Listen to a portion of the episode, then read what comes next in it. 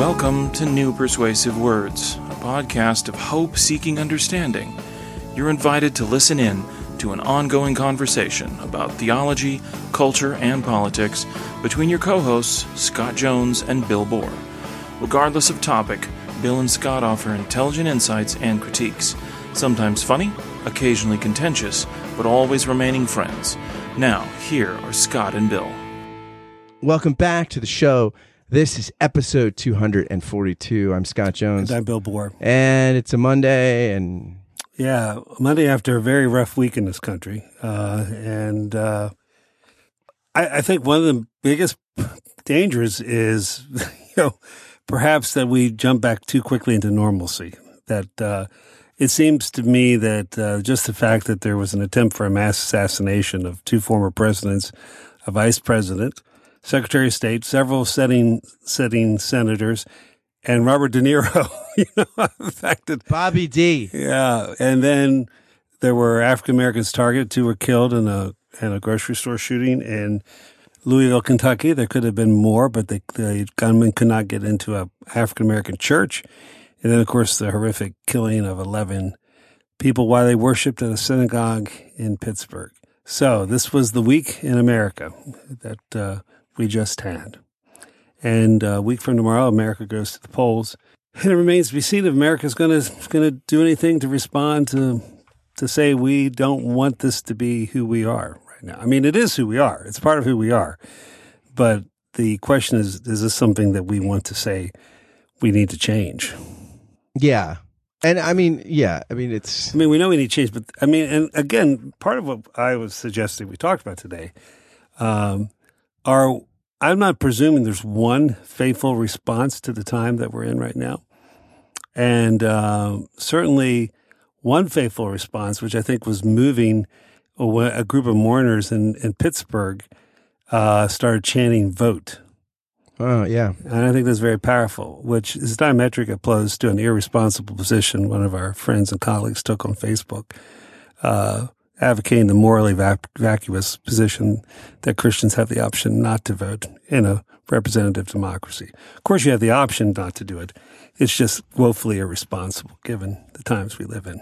And it's a false moral superiority. It gives you a sense of, I can rise above it by not voting, uh, which I think um, I think is not really a legitimate option in a representative democracy.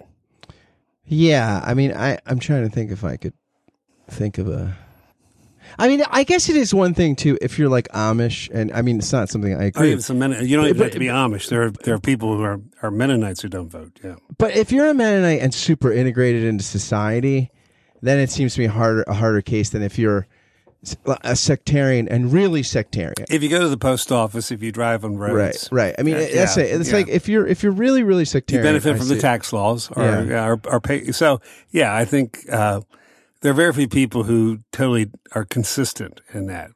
Now, are, is there a protest? Can there be a protest vote? Certainly, there are times when there can be a protest vote, but um, I do think in in some very real ways there's some binary choices going on right now in the country, and uh, I think uh, we need to. I think voting certainly is one um, one response, and um, voting for a change. I was also thinking um, if I was a Donald Trump, if I was a Christian with real convictions and had voted I suppose the kind you are right now. I suppose the what I was right now. But if I was someone who supported Donald Trump, uh, particularly let's say around, you know, which there's certainly a segment of conservative Christians, both evangelicals and probably Roman Catholics as well, who have voted Republican because they wanted to, if not overturn Roe v. Wade, at least limit abortion because of the conviction of being uh, pro life. At least they're pro life in the sense of they're against abortion. Uh, whether or not they're consistently pro life, that's another discussion. So let's say I'm a person and I've gotten, I have now, I have a majority on the Supreme Court, who um, certainly, you know, you have you have a significant number of, of conservative Roman Catholics on the Supreme Court who personally, individually, are opposed to abortion. So you've gotten your majority on the Supreme Court. So it seems to me one faithful response would be you could begin to speak out and say that I cannot support X, Y, and Z that are being, you know, uh, touted, at least the candidate Donald Trump, but I think it's the human being Donald Trump as well. The, you know, hidden message, the, you know, racial tropes that he does, the lying. I mean, he, the, the habitual lying, whether it be about what's going on in the caravan, whether it be about what other politicians think, whether it just be about basic policy things, you know, about, you know, economics and, and trade stuff with Canada. He just, he just, he just lies. So it seems to me one faithful response. All right. I'm, I support the president. Maybe even you're like, you have a particular reading of Romans 13 where you think you have a moral obligation to support the president. I don't think that's what Romans 13 says, but let's say you read it that way. Then it seems to me that you would, a faithful response would be begin to call out the things that Donald Trump does that in the past you have called out other politicians who you thought were immoral. It seems like that could be a, a response to what's going on right now. Yeah, I think what precludes people from doing that is is again the tribalism. So things become so my team versus your team in a zero sum game that I think the reason why we don't see more of that is that that just feels like such a sort of in a zero sum game that just seems so like I'm conceding something the other side and they're going to take and run with it. And that's I think that's why it's it, it's hard for people to I'm not saying it's a conscious deliberative process but I think that there's le- more reticence to do what you're saying because of of that kind of and also because you know essentially Jonathan Haidt was on Bill Maher on Friday, and he was just talking about the research, just uh, even from like the '70s, how much that political sort of tribal reality shapes our identity in, in ways it didn't in past decades. And so th- I, I just think those sorts of things, the, the sort of non all or nothing stance mm-hmm. you're advocating just becomes harder and harder for people. But then you're a member of a tribe, you're not a Christian then. Well, yeah, I mean, of course. I mean, yeah, but no, but I think that has to be said. Yeah, no, I mean, of course. And, and again, that's it. You know, the same thing. Certainly, I've had the same response to people who uh, are sound more like the Democratic Party platform than they do the Sermon on the Mount. You know, so in other words, I'm, I'm, I the same thing can be said about those who are liberals or progressives. That were what I just said. That there comes a time when you have to. Um, you know, we we've mentioned this. I don't know if we've done a whole podcast or not, but Christianity is from its inception is uniquely non-tribal. Yeah, but I, you're right. I mean, but I think that things devolve sometimes into folk religion, and I think well, no, it does, it's not sometimes. Always, yeah. So that I mean, that's what I'm saying. Historically, th- it's always yeah. I, I just think that we're at a place where these things. Yeah, it's interesting. You know, you have like, you have, if you look at like Clinton, Bush, and Obama, right? All of them dealt with this sort of increasing tribalism, partisanship, divisiveness, all saw it as a problem, you know, each in a different way. You know, Clinton was the third wave, the new Democrat. That was his attempt. You had Bush, compassionate conservatism was an attempt to, you know, Obama, there's not a red America or blue America. And, and, and all of them failed to overcome. And, you, uh, you know, and it increased under each one of them. But for somebody like Donald Trump, the, the divisive, the divisiveness is not a, a bug in the system; it's a feature, right? So it no, so right. so he looks at that and sees an opportunity. like so, I think you know when th- there is a sense in which Trump is not just the uh, is not is as much of a symptom as anything, right? Like it didn't this didn't start with Donald Trump, but I do think what makes him different than say his predecessors, and implicitly, I think a, uh, a lot of Republican lawmakers in Washington by implicitly kind of at least to some degree buy into this to the degree that they're they they kind of go along with it even if it's not some of them do it forthrightly some of them it's just in silence right? But but there's this kind of instead of trying to overcome it let's use this sort of tribalism and divisiveness. And and that's just like you know how it's just how Trump is. You see just the the way he is when he's reading a statement after oh, right. I, I mean after one of these tragedies and then look at him that very night, which you can often do on the same day at a rally. yeah. And that's where he's animated. You know what I mean? Oh, like, right. Yeah. No, that's the real Trump. Well, you know, it's an interesting thing too, in terms of even, and I, uh, purposely did not listen to Sarah Sanders' press conference today. You uh, you gave me the synopsis as I walked in. it was something, man. Anyway, but um, yeah, I mean, the fact is, if you, I don't think this. I think um, there's a difference between being a racist and a bigot, I, and I think Donald Trump's a bigot who consistently uh, plays to racist audiences. And by that I mean, for instance, Donald Trump loves his daughter, loves his grandchildren, uh, loves Israel, and Israel loves him back. but uh, so to say that he is anti-Semitic in terms of racism, uh, I think technically that would be wrong. But the fact that he constantly uses anti-Semitic tropes, and the fact that uh, you know he has uh, no need or uh, never feels the need to distance himself from racist groups. Yeah, I mean, what, what, did Gillum, the Florida candidate for governor, say about his opponent? Was it Ron DeSales or DeSantis? He said in the debate, like, I'm not saying my opponent's a racist. I'm saying racists think he's a racist. That's yeah, like, and, and that's exactly and that, that's, that, that's an interesting thing, right? Yeah, yeah, it's not you know, it's it's it's one thing to say you know whether or not you say he's but you know David Duke and uh, you know the, the the white nationalist crowd clearly hears things he says as a as a as a kind of hat tip to them, you know. So you know, yeah, I think that that that is that's that's, well, that's it, definitely the case. And I want to, you know, I, I, have to give I'll give my friend uh, uh, uh, kudos on that because it was a discussion we were having. He was talking a little bit about some of the dynamics. It's he there's interracial dynamics in his family, and he was talking about this one member of his family. He says, uh, you know, that he knows he's accepted by this person. They're not a racist, but they are a bigot.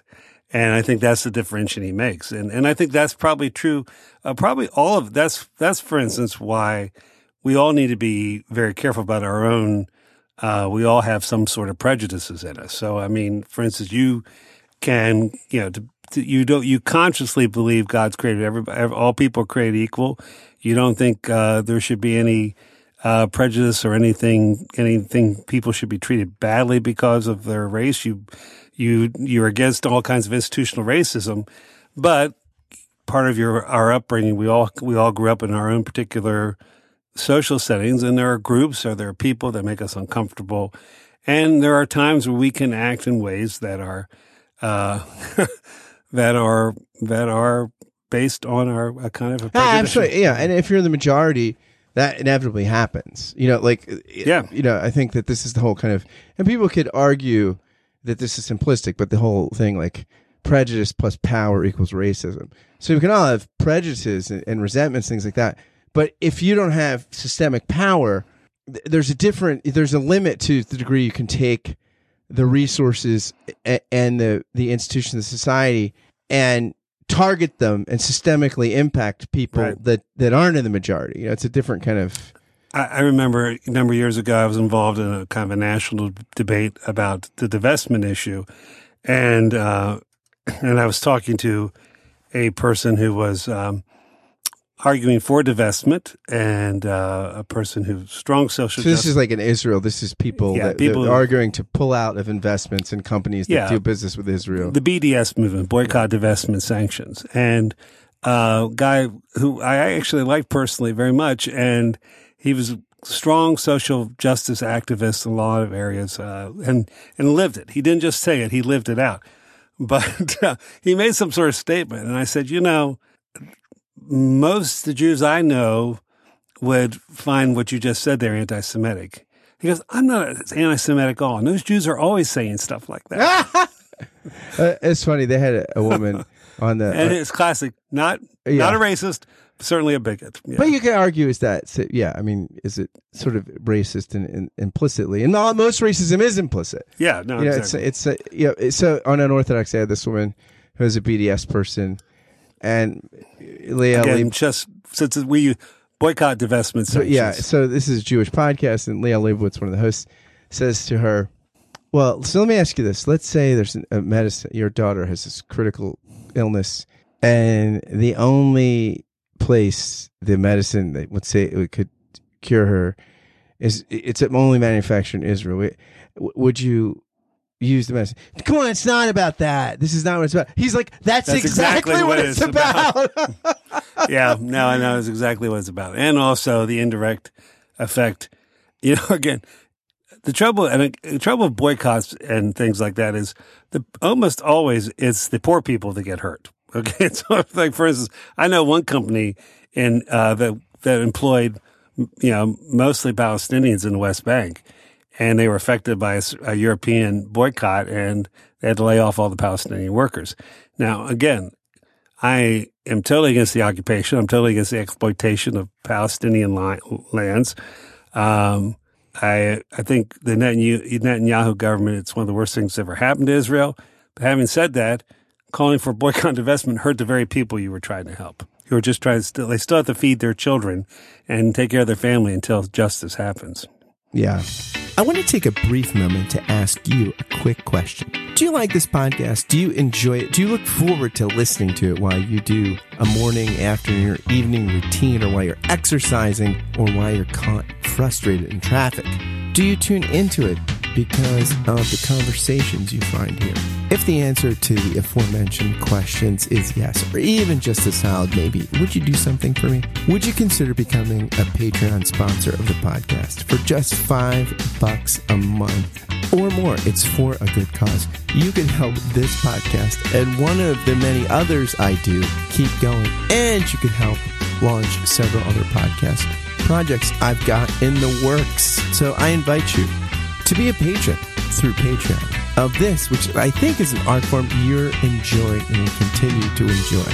Again, any contribution is welcome, but for five bucks a month, you will get a shout out on the thank you roll call, which begins right now. Thank you, David Babico, Ellis Brazil, David Zoll, Sari Graham, Peter Steigerwald, Samantha Blythe, David Norling, Charlotte Donlin, Barry Stewart, Larry Rule, Stephen Lipless, John Schneider, Ben Crosby, Liam O'Brien, Jim Kress, Stephen Rowe, Ben DeHart, Jordan Morseberger, Josh Redder, Jennifer Underwood, Kai Whitpennig, Simone Garabedian, Jim Kirk, Samantha Konauer, and Jordan DeMays. If you want to join these patrons through Patreon, just go to patreon.com forward slash Scott Kent Jones. Thanks again for listening, and now back to the show. So okay, so one we talked about how hard we talked about voting. We talked about Voting. we talked about how hard it is to break out of the tribal, but I I have to believe there are people of good conscience out there who are trying to do it. Yeah, I know. I, By the way, if any of you are a person of good conscience trying to do it, write us. Please write us a. Please write us a, a note that you're a person of good conscience. all right. Do you think bigotry is born out of ignorance? Let's see, but this is coming from Facebook. From some from a listener on Facebook Live. They they posted. If you're listening to the podcast for the first time, we live stream this in case and occasionally get comments from Facebook, and you could tune onto Facebook and see if if you pop up if we pop up live on your feed. So this person asks us, "Do you, that we think bigotry is born out of ignorance, whereas racism is born out of malice?" I think that that's sort of that would be too. Uh, it it wouldn't be nuanced enough. I mean, I think I can see why you would say it that way. ideology, the way ideology works, right, is that you don't know it's working, and so it, it, Right. it the fact that like a lot of the most pernicious forms of racism we're not aware of that they're working the, the, the way they are. You know, like it's just, I mean, it's just interesting because, like, if you're black in this country and you want to survive. You've got to learn. You got to know a lot about white culture, right? And, how- Right. and if you're white, you don't have to know anything about black culture to thrive. And so, like, so very, so like part of like white privilege, right? It's just the ability to not know what's going on with the racist system we live in because you don't have to, right? Or, or let's take for instance the, the you know, gosh, it seems like so long ago the controversy about Confederate statues. You know, oh gosh, yeah. that was oh gosh, that was years ago, six months ago, whatever.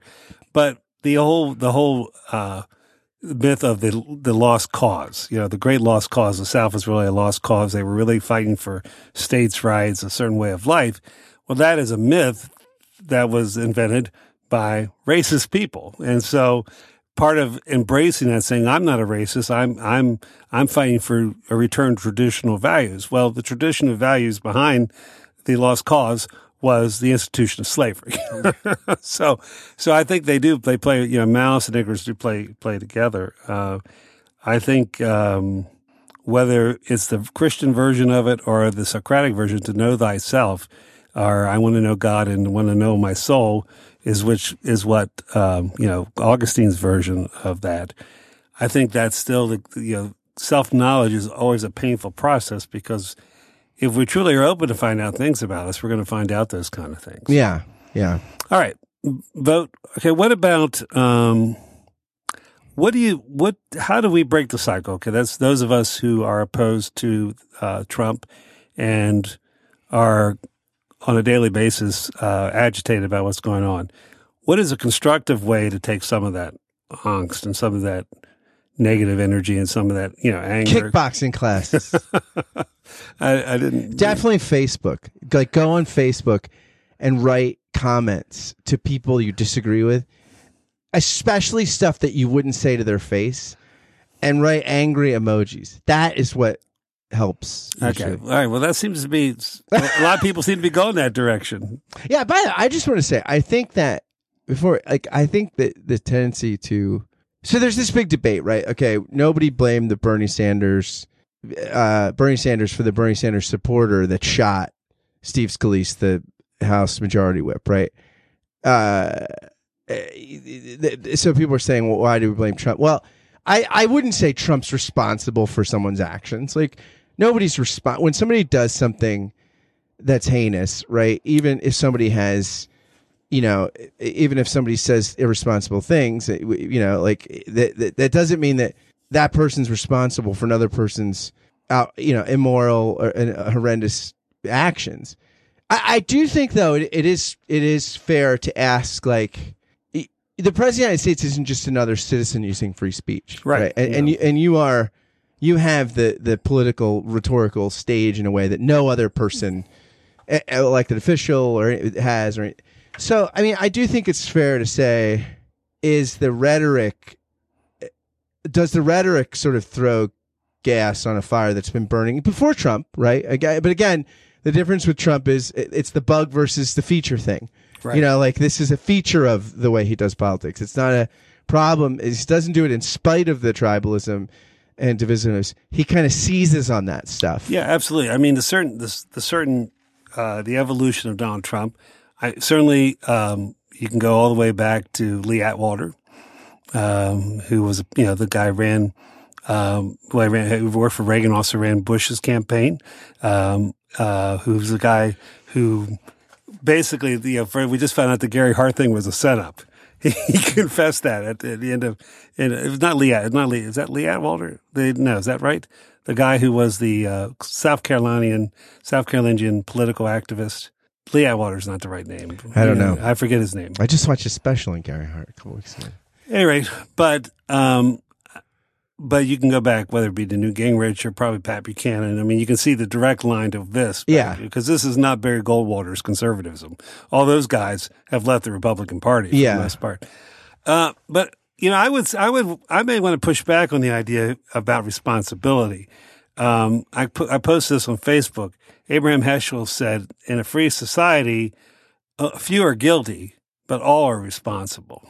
And in a certain degree, for instance, if you know you don't, if you don't light the match, okay, you're not you're not guilty necessarily of starting a fire, but if you're giving the speech going "burn, baby, burn," I think there is there is there there's there is some culpability to contributing, particularly um, when you realize that you have to realize the time we're in. So I think you have to, for, for instance, I think the screaming at people, uh, politicians in restaurants, um, that's the phenomenon seems to be predominantly uh, progressive activists yelling at Republicans in restaurants. I think that's totally in, uh, inappropriate, and more, you know, more leaders need to come out and say that's, you know, that's wrong. I mean, because that's something that's going to escalate someday. So, Yeah, oh yeah, yeah, yeah. that's there's all. I mean, uh, And because you're you're emotional in a state when you're doing stuff like that. You're Yeah, not, you're it's, not, you're yeah. not. It's not a kind of trained acts of disobedience where you know when people are going to get arrested to protest. Right. and there's this sort of deep training that goes into that. very you- deep training. Yeah. So I, yeah, no, I think, and you're right. I mean, I think, I mean, I do think if and and for uh, one thing, the woman who was sexually assaulted confronting uh, a flake in the elevator, that's a different order Yeah. than going to some someone's Because, uh, yeah, somebody's out, is out at dinner. Right, Yeah. yeah, you know, I mean, and I, but I do. You're right. I mean, I do think rhetoric. I think, I, I, think like to say to draw causality directly to say, well, because of this, then this, you know, is is is sometimes a bit much. But but I do think you're right. I think to say to what degree does this contribute to things like that? Like, and I, you know, and I think the rhetoric, the incendiary rhetoric, certainly uh you know i mean again was the guy who sent these pipe bombs unhinged absolutely you know uh, do i think the average trump supporter is is uh sending pipe bombs absolutely not but but for unhinged people do you, do you create a sort of context that gives them ideas that that gives them uh, uh, you know yeah i mean it possible yeah and i You- think you have to be aware. I mean, I think the, I think words matter, rhetoric matters. I do think that, and I think irresponsible political ads too. I mean, uh, calling calling lawful protest mobs that's dangerous. And Yeah. that's, and that's and that's it's that's wrong and that's immoral, absolutely immoral. And I think uh, um, you know part of the trouble of the postmodern moment we're in. Uh, and again, you know, you, I mean, you want to see some horrendous, dirty campaigning. You know, go back and, and read about the campaign between Jefferson. And right yeah Adams. right jefferson adams yeah, it was just, Yeah, I mean, it's it's not that's not a new thing, but uh, internet, mass media, you know, directed uh, marketing that is new, and that and that's and that that's creating. Um, I think even uh, it's not necessarily it's more intense, but the potential for wider spread damage. is Well, well, yeah, and. I, I think you know Francis Fukuyama just wrote a book on identity. It's just really interesting. He he argues that you know it's interesting in our moment we have increasingly more ways to construct identity, and with gender and along and again political the way we think about politics has changed. It's become an identity in a way uh, like a self-conceived kind of identity in a way that it it, it has hasn't done necessarily in previous decades. And then, but he said, you know, at the same time, we're having all these identities we're able to assert and construct. We have an erosion of a common identity over above all that. So, like, that's what creates some of the tribalism too. I think that you don't. Not only do you think of yourself more as X or Y, but there's you think of yourself less overall as one American under one American umbrella that covers it all. You know, and, and so that you know, and again, things like social media. Uh, there's so many things that exacerbate. You know, we could chicken and the egg it like all day, but but I think somehow all these things do kind of come together to to create the weird phenomena of the moment we're in. Yeah. I think, you know, for me, one of the options, my response is I'm increasingly finding myself reminding myself and also my churches now. I guess I have two churches now, my, my parishes that I'm working in. It's like an old school Methodist. Yeah. multiple point Yeah. charges. Yeah. Is that the role of the church is to reach out to the broken people. Um, these angry, broken, marginal people. I mean, at some levels, I mean, the, the, the bomber, they're both the bomber and the shooter are caricatures of, of the pathetic, isolated person. Um, but those are people Jesus died to redeem.